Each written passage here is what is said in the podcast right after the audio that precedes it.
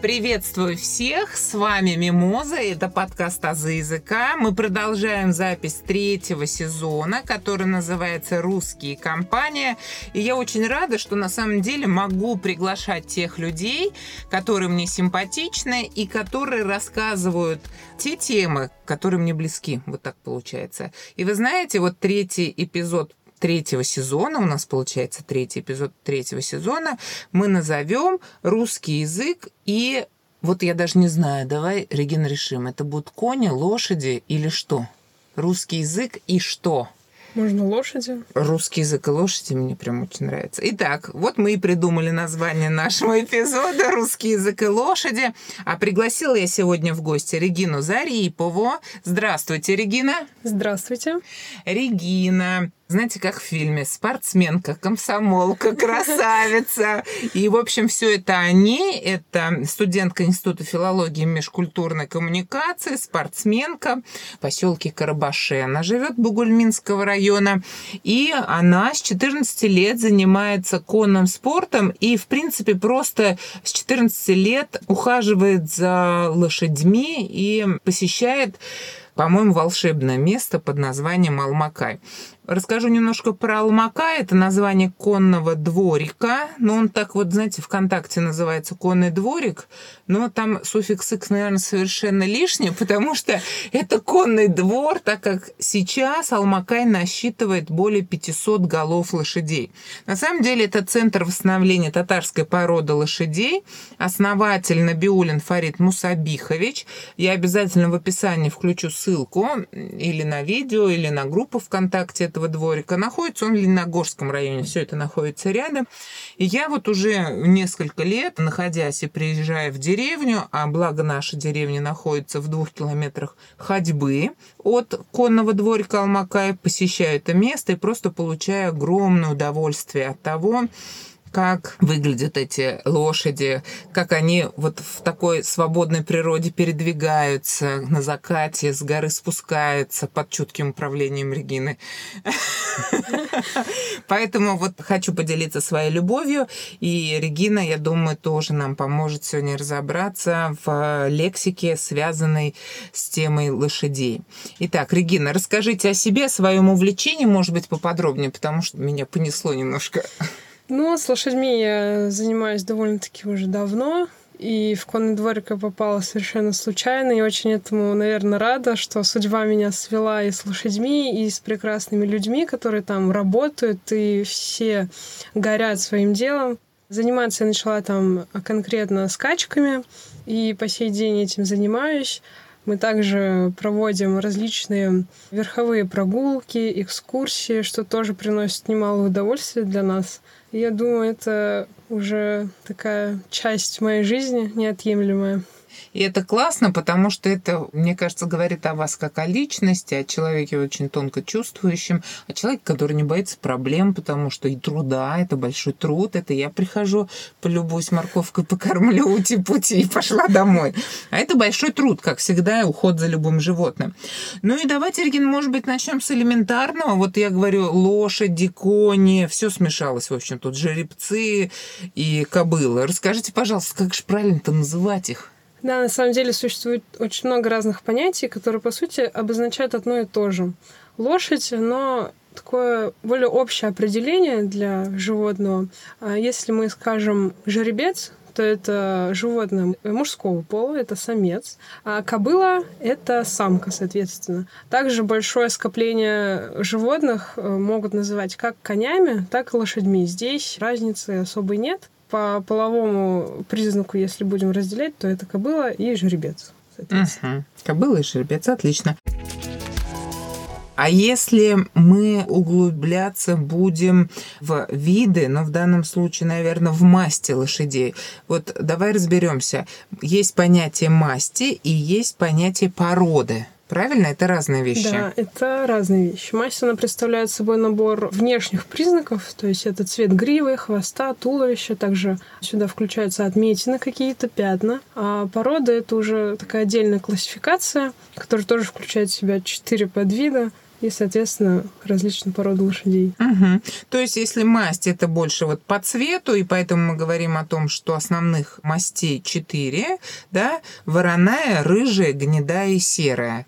Ты можешь как-то комментировать эти названия? Вороная, рыжая, гнедая, серая. Да, на самом деле, многие люди, которые не занимаются конным спортом профессионально, называют лошадьми белыми черными, но у них есть свои названия. Например, вороной называют лошадь, у которой окраска, цвет, она такая прям истинно черная, с таким Мгм. отливом, как крыло ворона, соответственно, Мгм. поэтому получила свое название вороная. Мгм. Так, а соловая, я так понимаю, слово, вот мы сейчас обсуждали, имеет индоевропейское происхождение, глубоко уходит в историю вообще Да, языков, да? да. Видишь, тут названия такие интересные из древней истории.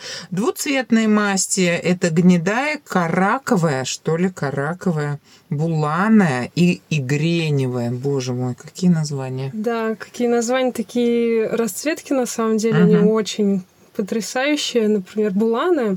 Говорят, что она происходит от татарского слова булан, то есть олень. И на самом деле она имеет такой песочный оттенок. У них более темная грива, чаще черная, как и хвост. Имеются на ногах такие полоски, как у зебр. И на спине есть характерный ремень.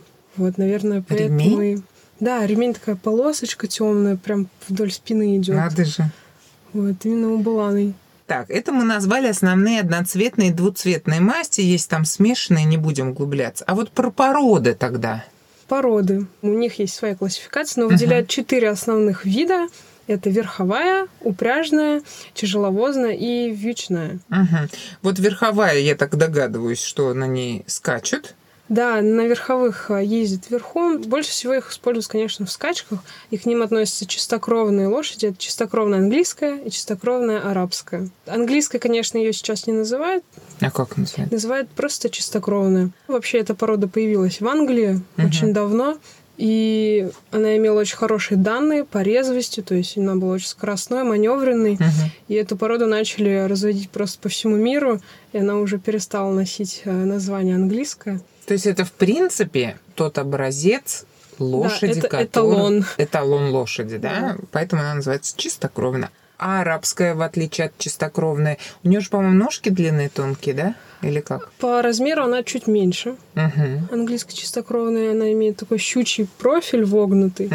Их сразу можно так определить издалека, так Мгм. сказать. Они более выносливые, ноги у них тоже очень тонкие, узкая грудь, короткая у них поясница. Они такие более миниатюрные, так сказать, мини-версия. По скорости они чистокровно опережают или... Нет, Нет? они ей все-таки уступают. Да? А ну просто, видимо, арабы вот вывели такую породу. А вообще говорят, они ведь еще на Аравийском Аравийском. полуострове бедуинами были Мгм. разведены. И там такой климат, что нужна была именно лошадь такая выносливая. Скорость им была, наверное, не важна. Угу. И вот на самом деле арабские лошади, они по выносливее, чем английские. Угу.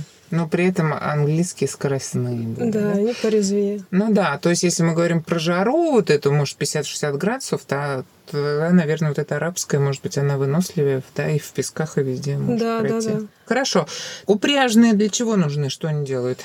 Их запрягают в упряжку. И то есть- катаются Да, в тройках. Русь тройка да, у может Гоголя. быть и в тройках, или Мгм. в принципе так. А тяжеловозы грузы возить? Да, именно так. Они Ну, для- они такие прям вообще... Ну, они точно скорость никакую не развивают. К сожалению, нет, но э, они показывают довольно-таки зрелищные шоу. Такая большая, коренастая, крупная лошадь. Поднимается, наверное, на задние... Да, на, Хотел сказать лапы, но, наверное, не лапы. Как у них? На задние Ноги? ноги? Да. А, на задние ноги. Да, это, наверное, зрелищно, потому что размер большой впечатляет. Вьючные? На спине они перевозят все, что ли? Они, наверное, больше для Для быта. Для дома. да, перевозить просто мешки с за ними, зерном. да, в работу их включать, ухаживать, просто Мгм. держать для себя, для души. Мгм. Вот такие четыре основные породы мы назвали, и, по сути, у каждой лошади свой функционал, правильно? Да. Друзья, прошу ставить лайки на Яндекс Музыке, а также 5 звезд и отзывы на Apple Podcasts. У вас есть возможность читать тексты моих эпизодов. В описании эпизода есть ссылки на сайт Boosty и на сообщество ВКонтакте, где за донаты вы сможете читать тексты. Подписывайтесь на «Азы языка», чтобы не пропускать новые эпизоды. Смотри, Регина, мы сказали жеребец и кобыла, а маленьких детей-то мы как назовем? У маленьких детей также есть свои названия, то есть у нас есть жеребята, угу. и до годовалого возраста их называют либо жеребчиками, это мальчики, или кобылками, это, соответственно, девочки. Угу. С помощью уменьшительно-ласкательных суффиксов образуется слово жеребчик, да, и кобылка. А после года это уже жеребец, жеребец кобыла? То есть они в год переходят, типа, 18 плюс становятся? А самое интересное, продолжая эту тему, я готовилась к эпизоду, и мне, вот как всегда, к чему-нибудь идею какую-нибудь вынашиваешь, и попадается, значит, слайд, фотография, где, так скажем, обозначены беременности животных. Это просто такой интересный список слов, хочу с вами поделиться. В общем, у кобыл, верблюдец и ослиц беременность называется жеребность. У коров, буйволиц и слоних – стельность. У кроликов, точнее у крольчих, беременность называется сукрольность. У свиней, медведиц и ежих – супоросность. У кошек, львиц, зайчих – сукотность, а у овец, коз – суячность. У собак – щенность, кстати. Поэтому вот видите, как богат и разнообразен русский язык. Я такие слова до этого ни разу не слышала и не произносила. Вот впервые в эфире. Поэтому все для вас, уважаемые слушатели. Эксклюзивный контент. Теперь давай перейдем непосредственно вот от понятий порода, масть к тому спорту, которым ты занимаешься. С чего начнем? Начнем, наверное, с того, что я занимаюсь скачками. Uh-huh. И у скачек есть свои подвиды, но сначала бы хотела сказать в целом про конный спорт, что он в себя включает. А это, кстати, олимпийский спорт. Uh-huh. Он включает в себя такие дисциплины, как выездка, конкур, троеборье, кросс, конные пробеги, скачки, дайвинг и так далее. Дайвинг? Да, это как раз-таки на упряжках они ездят. И это все разные виды и разные олимпийские виды спорта, правильно? Да, конечно. Вот каждый из этих класс. В скачках тоже есть три вида вообще. Это спринт, стайерские бега и стипльчес. А в России конкретно это стайерские и спринт. Спринт — это на более короткие расстояния, то есть тут проверяется именно резвость лошади. Стайерские — это уже длинные дистанции на выносливость лошади. Это сколько длинная дистанция? А, они начинаются от двух тысяч метров. Это угу. уже а двух километров да. это длинная. А короткая минимальная сколько? А минимальная тысяча метров. Угу. То есть от тысячи до двух это короткая дистанция, от двух тысяч это уже длинная дистанция. Так, это мы обозначили виды конного спорта. Я правильно понимаю? Это виды конного спорта. Да, наверное, виды да? конного спорта, да. Хорошо. Ну и вот, Регина, ты занимаешься конным спортом. Ты кто? Ты наездник, жокей, кто ты? Я жокей, потому что ага. участвую конкретно в скачках. А наездники — это те, кто участвует в бегах. Тоже, кстати, интересно. А очень, в чем разница, расскажи? Очень многие путают скачки с бегами. В бегах участвуют рысаки. Особенность в том, что человек сидит не верхом на лошади, а сидит в коляске. И человек этого называют наездник. А в скачках уже человек сидит непосредственно на лошади, его называют жокеем, поэтому, соответственно, скачки. Жокей на лошади скачет. Наездник в коляске бежит с рысаком. Вот, оказывается, мы очень часто путаем эти понятия, а они вообще разные вещи обозначают. А ты в роли наездницы себя пробовал, нет? Нет, к сожалению. Не хочется или не было такой возможности? Почему-то пока меня к этому не, не тянет. тянет. Да, Ты считаешь, нравится. это фу, там в тележке сидишь? Ну, мне кажется, это не так интересно. Чем нежели на лошади. Тут же тактильной-то связи нет, ты же там сзади сидишь в своем месте, это да, наездника, да. и погоняешь. В скачках все-таки вот этот вот адреналин, вот эта угу. скорость, чувство полета, мне кажется, это угу. в коляске такого вряд ли ощутишь угу. или просто угу. пока не то время. Да, да, да. Ну, может быть, и не зайдет тебе вообще. То есть наездник, наездница есть, а жакей, мальчика, девочка, жакей, да? Да. Жакейки нету. Нет такого. Жакейки нету. Феминитива у нас нет от этого слова.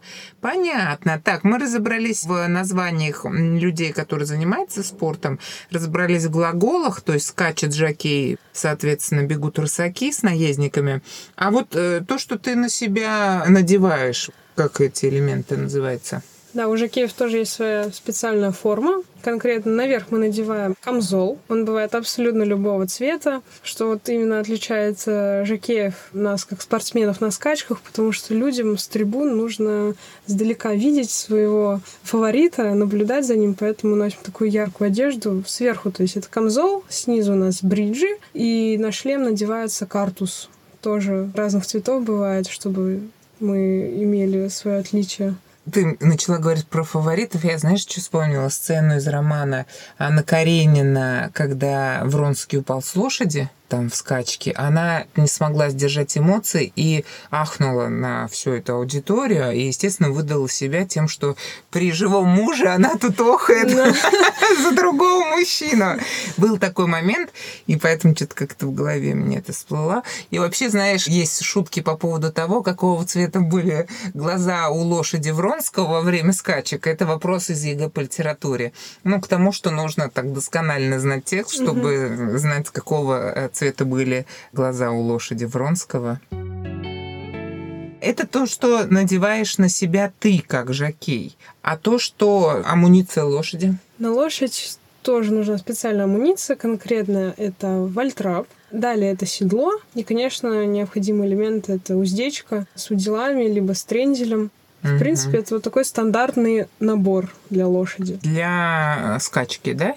Да. А есть еще что-то, апгрейд какой-то к этому всему? Да, в зависимости от лошади, от ее состояния или... Состояния или особенности каких-то, что ли, еще что-то добавляется? Да, в зависимости может? от лошади, от ее состояния может добавляться, например, нагавки, либо бинты. Я, кстати, их очень часто использую, потому что нужно поддерживать сухожилия своей лошади. Uh-huh. Бинты очень сильно помогают. Также uh-huh. есть меховушка, она кладется между вольтрапом и седлом, uh-huh. чтобы была амортизация. Uh-huh. И спина сильно не нагружалась. Угу. В принципе, это вот... Ну, это ты уж заботливая такая просто.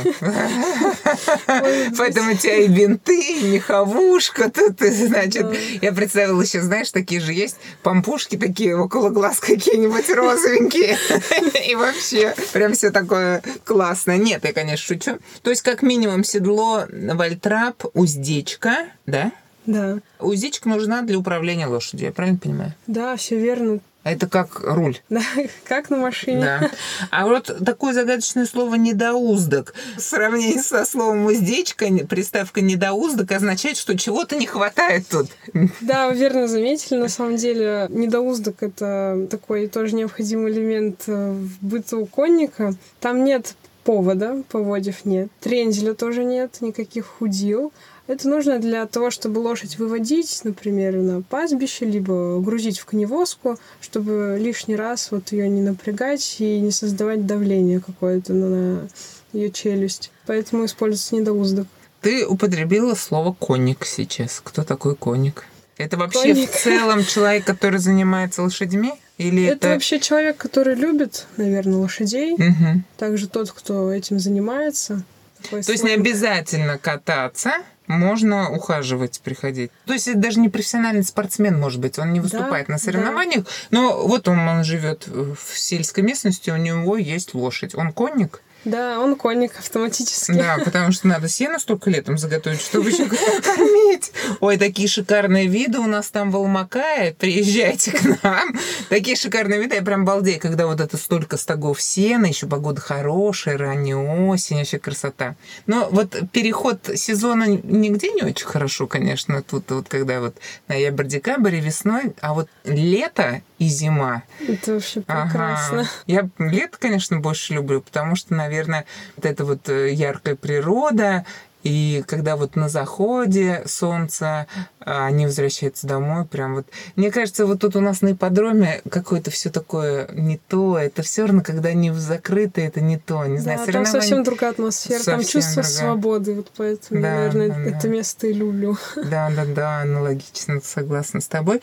Поэтому спорт это спорт, а вот для души, конечно, вот я очень люблю это место. И всем вам советую, ребята. А вот, Регина, уже ближе к концу хотела бы спросить вас, так как мы сегодня говорили про то, как русский язык отражается в конном виде спорта, а лошади понимают русский язык? А, и к сожалению, лошади языка не понимают, но стоит отметить, что они хорошо различают э, интонацию человека, темп его речи. И поэтому даже когда мы лошадь обучаем, мы стараемся придерживаться некоторых правил, чтобы все-таки своя лошадь понимала, принимала своего хозяина. Они даже сдалека могут отличать походку uh-huh. человека uh-huh. и уже встречать его в своем дневнике.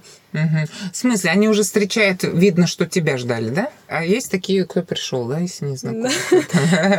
Свои лошади они все равно встанут, ушки так наострят и ждут чего-то, наверное, лакомства какого-нибудь.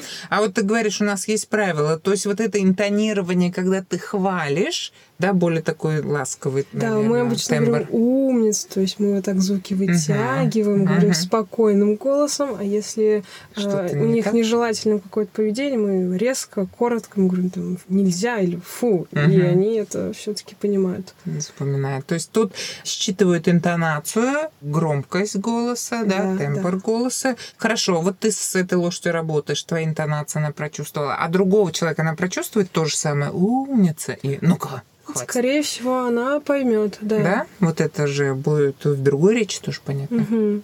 Отлично. Вот яркий пример того, как все-таки человек может общаться с животным, да, и на таких на равных отношениях. То есть вы друг от друга зависите, по сути. Она несет тебя, да, а ты на ней скачешь. И вот ты говоришь про скорость. А насколько это опасно? Это же можно упасть и, и так далее. Поэтому, мне кажется, тут вы взаимосвязаны. Как один организм должны работать, правильно? Да, на самом деле жокей, ну даже не обязательно жокей, всадник, лошадь, они должны быть единым целым, понимать друг друга. Угу, чтобы достичь результата какого-то. Да, да, и обязательно доверять. Без доверия никуда.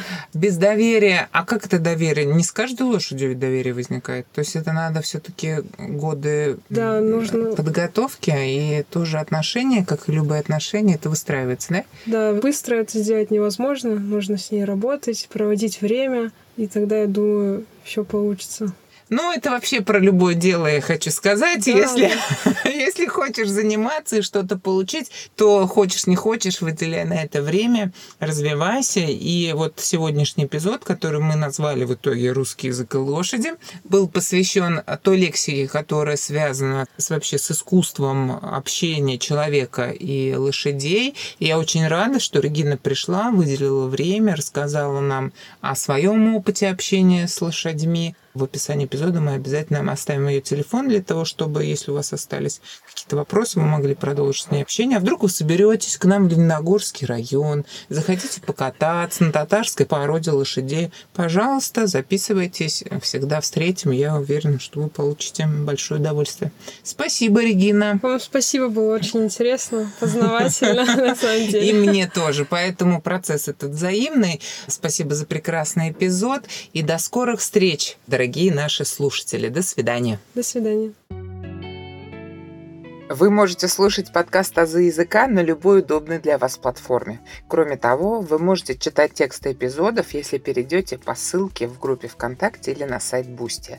Не забывайте ставить 5 звезд и отзывы на Apple Podcast, а также оставлять сердечки на Яндекс Музыке. Благодарю за внимание.